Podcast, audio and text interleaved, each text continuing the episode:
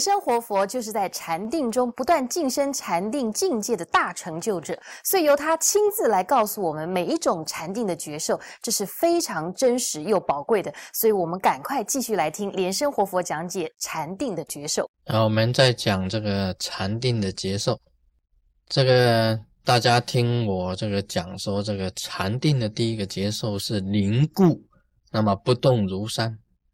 那么要怎么样子修呢？你说只把身心放空，这怎么如何这个身心放空是一个问题，是一个问题。在密教里面呢，啊，我曾经教过，要修这个金刚颂跟宝瓶气，金刚颂跟宝瓶气，这是养气的一个方法。啊，这个是养天地之正气，养天地之正气，保平气啊，跟金刚颂啊可以一起修的，可以一起修的。我们晓得在密教里面有三字名字，Om、哈、Hum。保平气啊，就是把气吸进来，存在下丹田，存在下丹田，那么上压下提。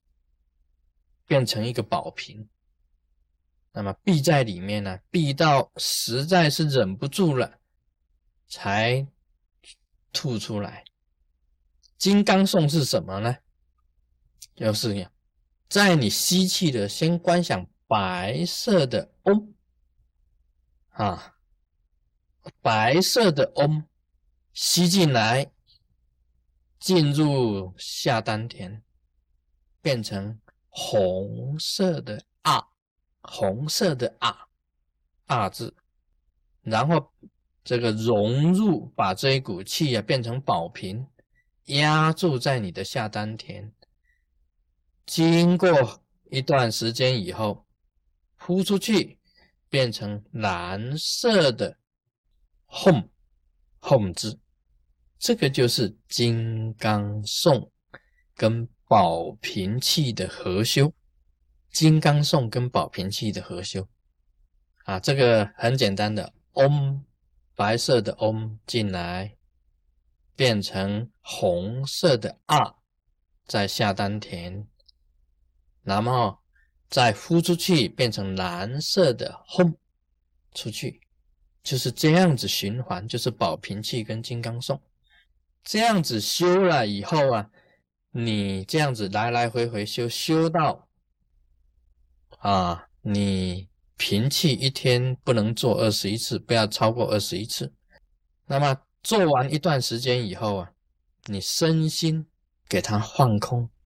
这一个有一个妙法，我们密教里面经常提到，不管你做金刚拳、做保平气、做金刚颂，都有一句话叫做。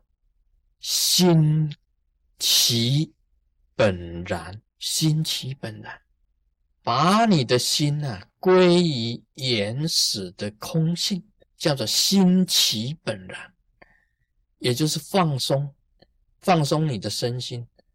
那么你什么也不想，什么也不做，这种合乎自然的一种状态之下，叫做心其本然。你念金刚前。啊，那一段时间以后也一样要心其本然，这个很调和的一种作用。我告诉大家，当你心其本然的时候，身心放松放空，一切妄念不起，身心都不存在的状态之下，轰一声，一咒法流马上进到你的身心里面，跟你完全合一。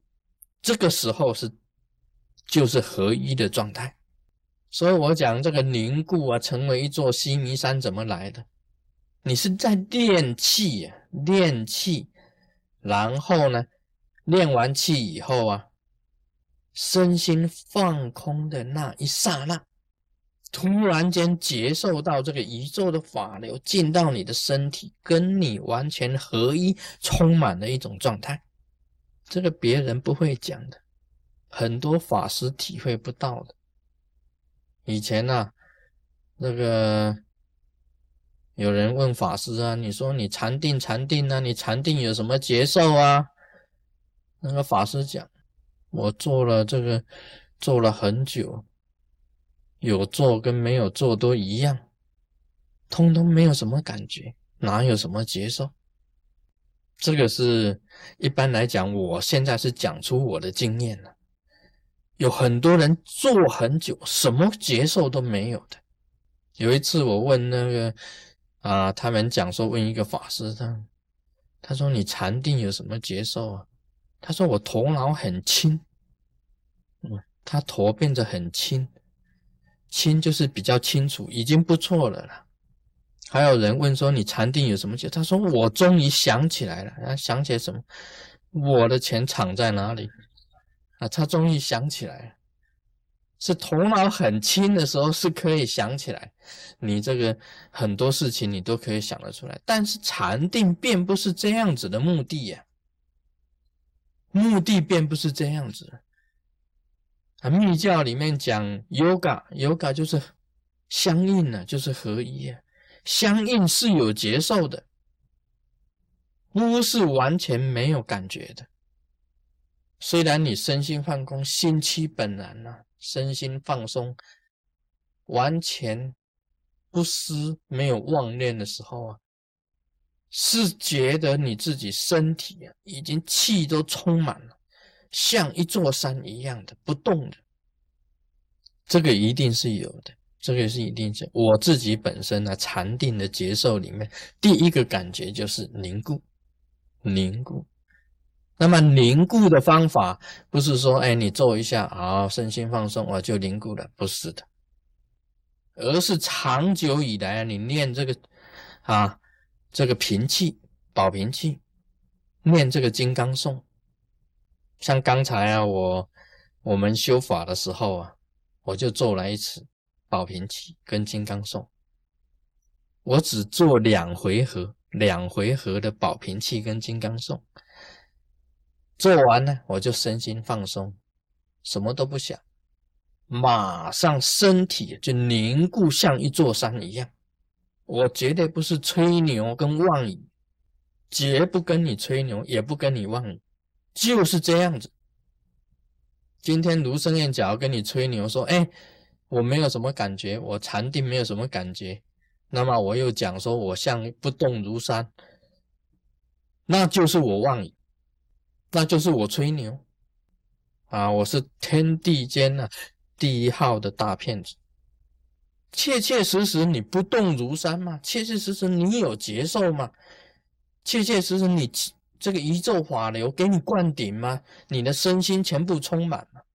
我相信这个弟子当中很多人都有这种感觉，都已经有这种接受啊，不是完全没有的，很多弟子都会有有的。啊，这个是我这个第一第一个这个节奏，凝固不动如山。Om Mani Padme Hum。